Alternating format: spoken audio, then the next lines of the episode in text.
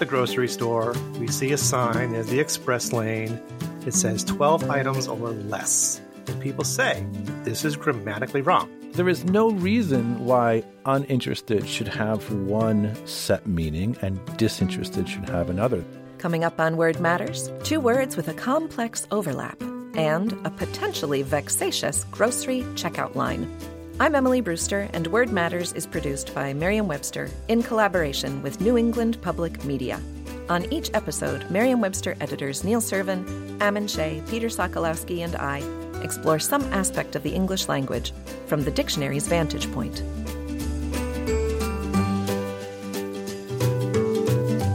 If you want to say that you are neutral and unbiased about something, would you be disinterested or uninterested? And what if you genuinely care not a whit?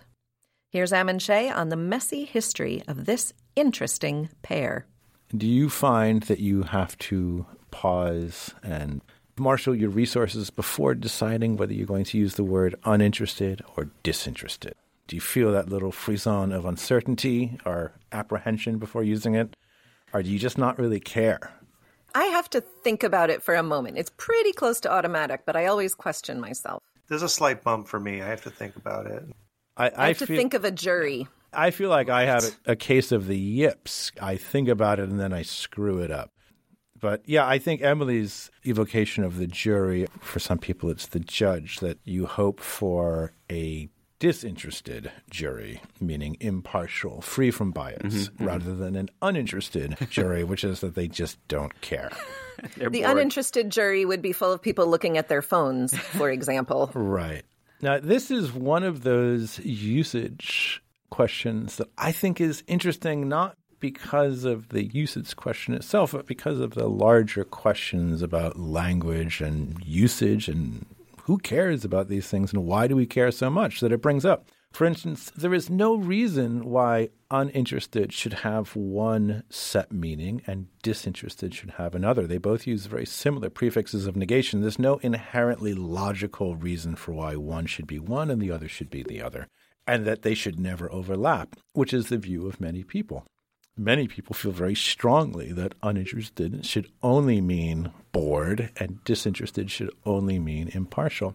And one of the things, again, that is interesting about this is that when the words first entered the language, they had set meanings, but they were the opposite of the ones that people want them to have today. So when we first see uninterested, it's in Walter Montagu's The Shepherd's Paradise in 1659. And he says, Your uninterested prayers may challenge.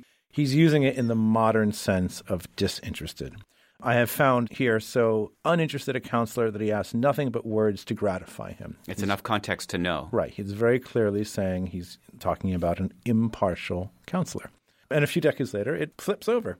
And similarly, when we first see disinterested, it's used in the sense of indifferent. It's even used right next to it in Thomas Comber's 1612 work, A Companion to the Temple and Closet.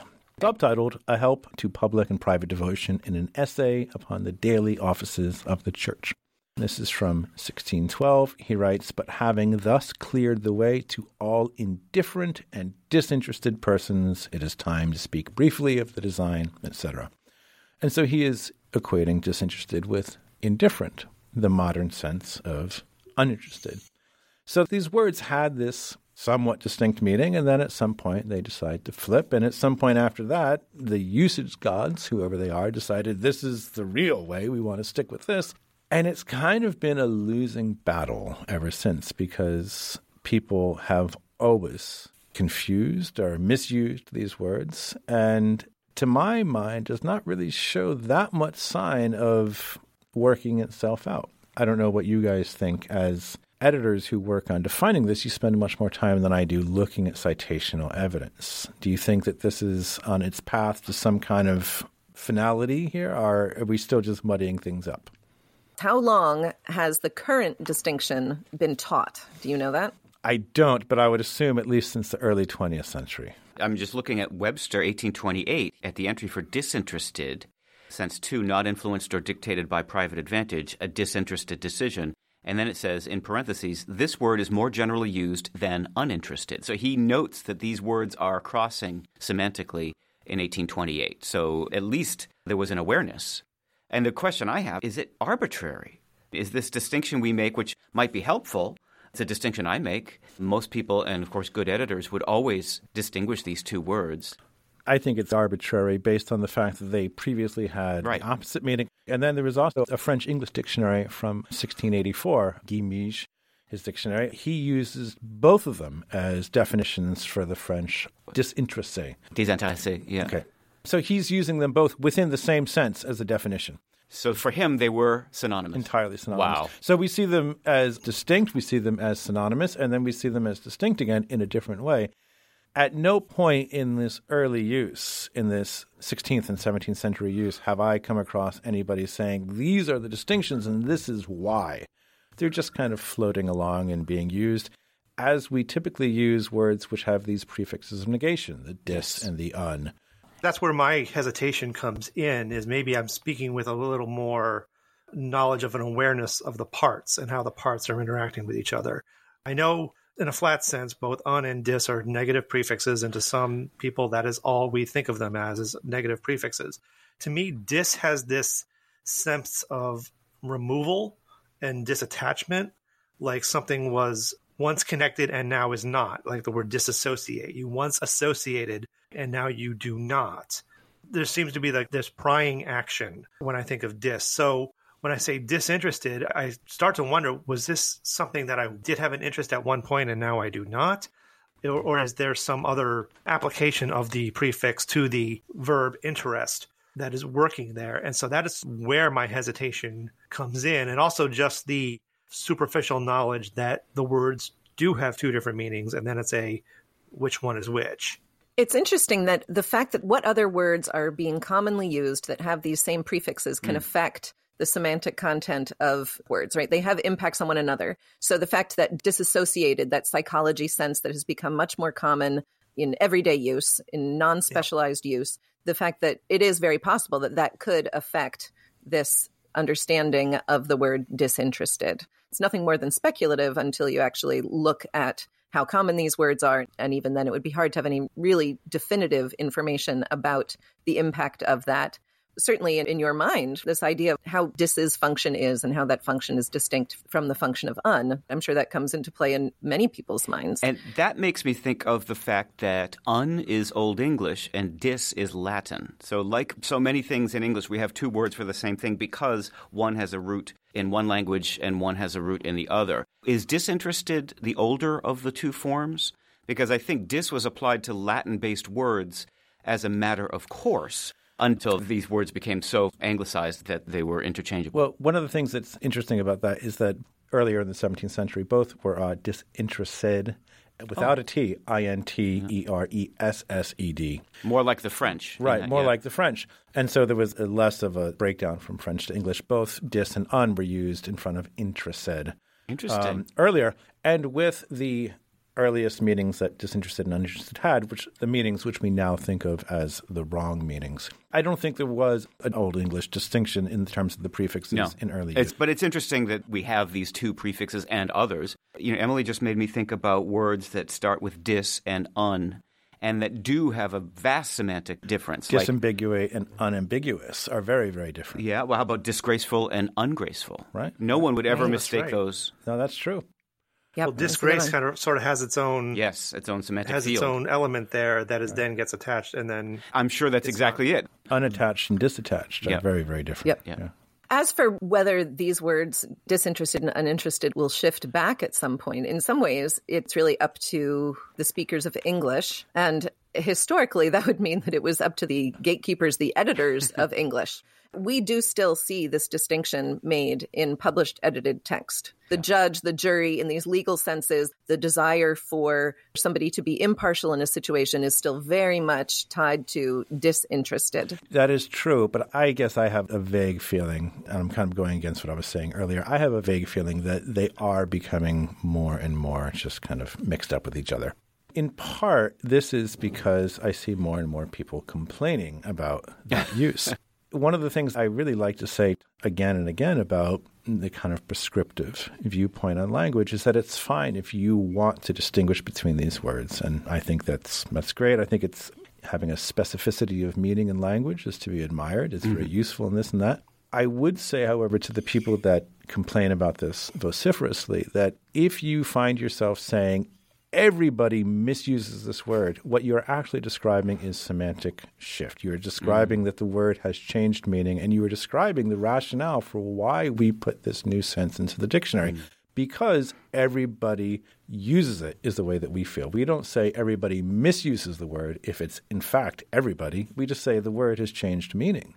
And that's a new sense to be required. And I'd have to say, unself conscious use of this word that I see on Twitter, for example, supports your hypothesis because I think edited prose still heavily weights this distinction. But unedited prose shows a kind of carefree, quick use of the word, and I see it in clear contexts where I would use uninterested and the word is right. disinterested that's used. And do you find that you typically are able to infer from context oh, what oh, yeah. the meaning is? Oh. Right. So you don't fall into a rabbit hole of confusion. No, no, no, no one's trying to confuse right. the reader. That's not why we write. And the fact is that unedited prose is now something that we all encounter to a greater degree than has ever been encountered by speakers sure. of the language. The amount of unedited prose we would see. And now it's most of what we see. Right. And that's one reason why, for our usage dictionary, for example, one of the richest sources of evidence was the published posthumous correspondence of famous writers, people like Mark Twain, for example. These were things that did not go through the publishing process of copy editing and everything else. And so you got to see the sort of more casual use of people who were otherwise known as very good writers. And a lot of the examples in our usage dictionary come from the correspondence of writers, not from their works. That's uh, right, because their competence as users of the language was unquestioned. Exactly. And we now know that actually any native speaker is a competent speaker of the language. Right. But, well, yes. Well, it used yeah. to be one of my favorite things to do was find usage writers who had complained about language use and then read their letters looking for examples. you always found them. It. They always do. That was Dwight Macdonald, who was one of the most famous and eloquent critics of our third international dictionary in 1861. He wrote some really spirited and denunciatory things about it including questioning our use of the word ain't, our definition of the word. And then, of course, in his letters, he uses the word ain't. I'm 67 now, parens, ain't no spring chicken. He used it exactly in the sense that we defined it and that he kind of castigated. That's a petty thing, but, you know, we're petty people. He would say he would be using it ironically. Right. Right. right That's kind right. of like he, he think, has this right to use right. it. I think we said jocular and, rather than ironic, which is, you know, kind of a, little and bit of Peter, you were talking about how we often had the evidence of writers' letters to each other as kind of this storehouse of words that did not get through the editorial process. And so sort of had this purer form of exposure than a word might if it's in a published book somewhere. The thing about those writers is that they were also trying to show off for each other a lot. That's what writers do. And that's why writers write to each other. They're trying to bounce things off each other and show off and just try to like up the ante a little bit when it comes to language mastery. And so that's another reason why those letters are such great evidence warehouses because there's there's sort of this image of them just trying to wink at each other and just try to get away with something that they could not get away with in a book. Yeah, mastery and playfulness. In terms of difficulties, at least English does not disappoint.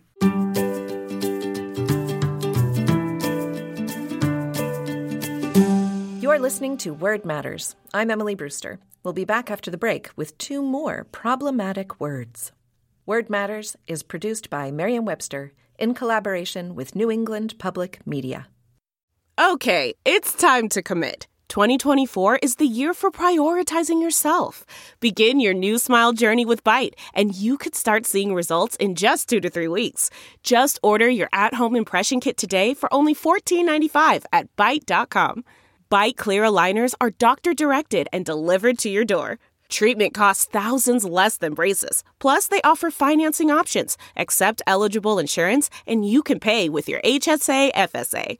Get 80% off your impression kit when you use code WONDERY at Byte.com. That's B-Y-T-E dot com. Start your confidence journey today with Byte.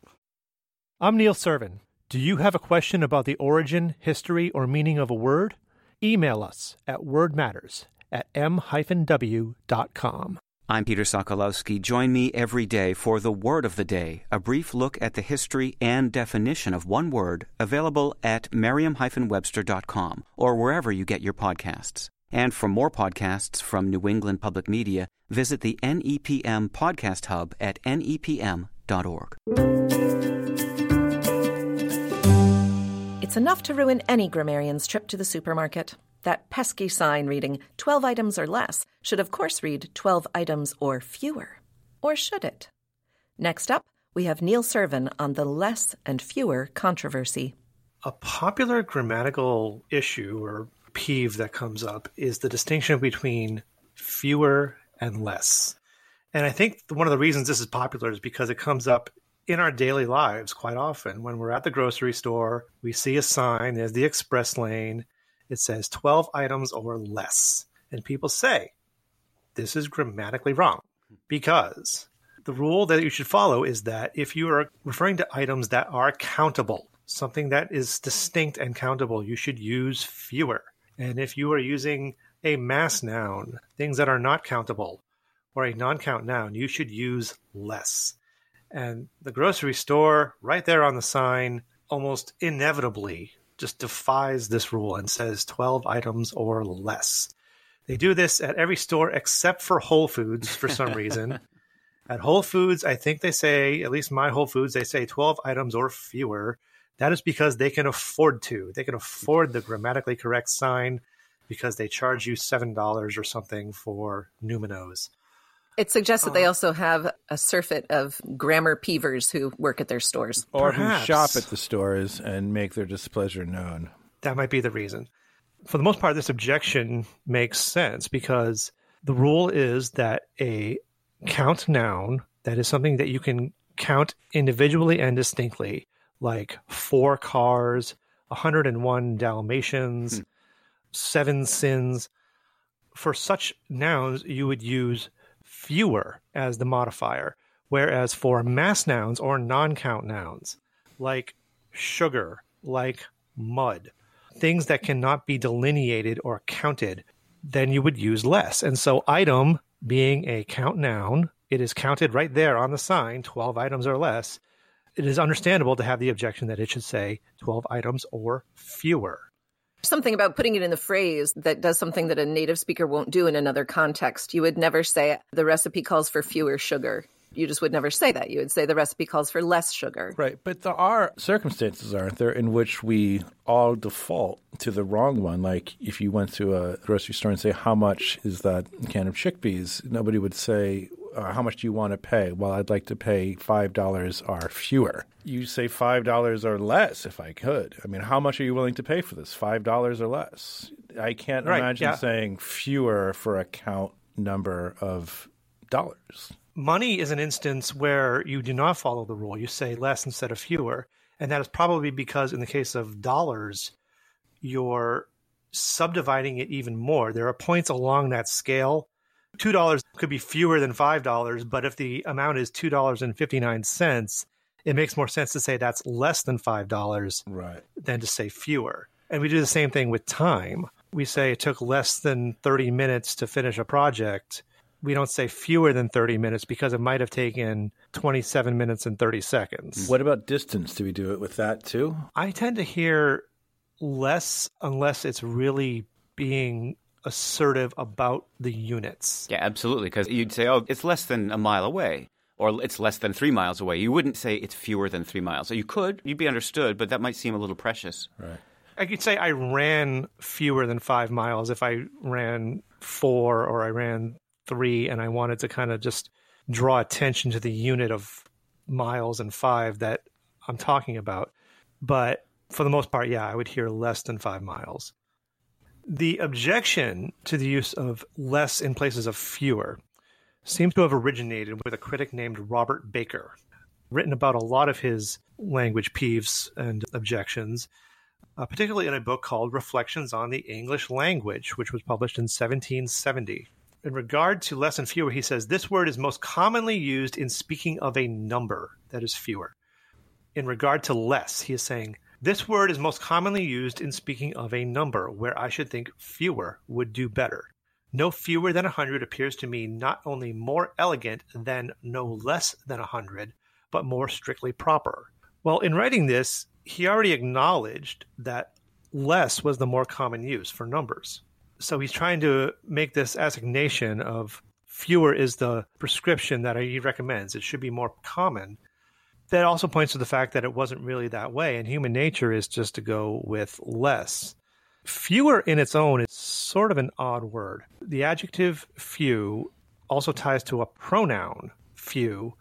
If you're talking about how many reasons can you think of something, I can think of a few. I think the idea of great ability doesn't always come obvious to people with the word fewer and fewest, even though it is used in terms of like scarce and rare almost in the same way, and those words can be gradable. I think with fewer, there's some hesitation. The Oxford English Dictionary points to an interesting English regional and Scottish use where few was used for mass noun, where you can uh, invite someone to stay and have a few broth. That's nice. I like that. Just to have a little soup. I feel like this is all interesting, but we haven't spent enough time talking trash about Robert Baker. if he is, in fact, the true originator of this rule, I think that has some bearing on this discussion because Robert Baker is what we would technically refer to as a dope. I've read his book, I'm sorry to say, and one of the things that really stuck with me was his introduction where he baldly states, I have paid no regard to authority. He says, I have censored even our best penmen. And he says, or he writes, not being acquainted with any man of letters, I have consulted nobody. he brags about the fact that I quitted the school at 15 and about how he has no money to buy books, so he didn't really read any. And this is a source of a number of kind of modern day peeves or distinguishings uh, between language. This is the same book from which we get that different than and different from and different to should really be worked out and placed in different categories. Ammon, I too have read that introduction, and I have to come to his defense. He has named his book Reflections on the English Language, and it is not his fault that people have taken him at his word and taught these rules that were merely his own predilections and preferences. It's funny because Shakespeare did not use fewer all that much. I only found three examples of that word in use at all, and they all occur in the Henry plays, which is sort of interesting. And in one instance, in Henry V, this character Fluellen, who is this Welsh captain, Fluellen is a comic character in this otherwise somewhat serious historical play. And he's greeted by this person named Gower, who is rather terse and just kind of greets him with a nod, says, Captain. And Fluellen says, So, in the name of Jesus Christ, speak fewer. So it almost seems to be like this hyper correction that Shakespeare is inserting to further make fun of this character. just to circle back, this is this kind of thing that people notice if it's on, for example, those grocery store signs. It strikes me as a little precious also to have 15 items or fewer. It's fine, I don't disapprove, but I don't disapprove of 15 items or less either. It's perfectly fine with me. It's like almost like a shibboleth, like it stands for care for language. It's exactly what it does because I think in no cases are you running any significant risk of confusion. right. Whether it's 15 items or fewer or less, it's nobody's going to think did they secretly mean 15 items or more. No, it's either greater than or less than. And can you imagine being the cashier in one such line and hearing maybe two or three or four complaints a day about the sign above your head? Maybe that's what triggered the newer signs that say fewer. I've seen both. And again, I sort of smile when I see fewer because I think, I'm glad you pay attention to this, but it's not really that useful or enlightening a usage argument. Right, but people do feel very, very strongly about it. Yeah. And I think it is a signifier for care with language Yeah, more there we than go. anything else. Or snobbery. Could be both. I try to uh, restrain myself somewhat in my fervent descriptivist, you know, rants because there is something lovely about care for language. Absolutely. And we do applaud passion for language in any circumstance. And it's easy for me to kind of climb up on my own descriptivist soapbox and say, ha ha ha, they were using this since King Alfred. And nobody cares about that. You know, people care that they're making a distinction. And that is lovely. Precision in language is a delightful thing. I try to remind myself of that because otherwise I'm just another guy playing gotcha saying, you know, Yeah. we know something that you don't. And that's not an interesting way of approaching language. I think one of the factors, though, is that this particular rule seems to get picked on more than others, and it feels like unfairly imbalanced. It's along the line of split infinitives or ending a sentence with a preposition or something like that, where it's easy to identify on a page when we see it. If you're a teacher, it's the kind of thing that would get circled with a red pen. And so it sort of enters into our mind as something to kind of look out for, a kind of a red flag. Whereas there's other errors of language or other inconsistencies of language that we could just as easily call out, but don't because they are not made apparent to us. We were not trained to really keep an eye out for them. And so they aren't really a signifier in the same way. Fewer and less is sort of the gateway drug of peevery. It does function as this shibboleth, this way to signal who knows the rules and who doesn't know the rules. But I think that what we see is that functionally, items or less functions as an idiom, right? Like mm-hmm. it is mm-hmm. its own thing in this particular context. 15 items or less, it's an idiom in that case. And the argument really for that is that we don't hear native speakers being confused about other applications of these uses. That's like totally native true. speakers in yeah. general understand they apply fewer and less. The way that a native speaker applies these terms is consistent with the rules in general. You're absolutely right about the idiomatic use of this and that that works in other idiomatic settings. The one that comes to mind is put your best foot forward. You can't have best of two, you have to have better of two. but even the strictest adherent to two must be better yeah. still says put your best foot forward. It's an idiomatic use, which subverts the rule. There's this concept in teaching English of chunks or chunking. Emily, you just made me think of this, and I've never thought of items or less or fewer as chunks, but they are chunks of language, and that means it's a sequence of words that always go together and that natively and naturally fit. I totally believe that items or less is such a chunk.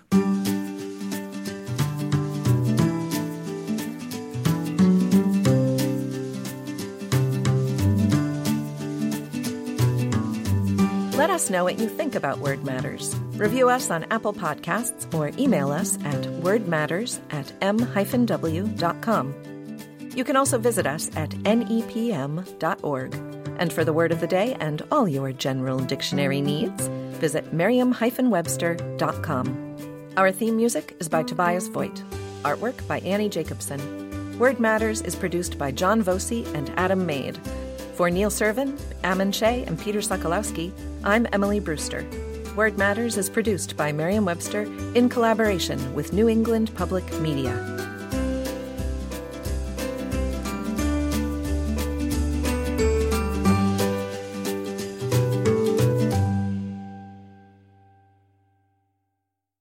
One, two, three, four.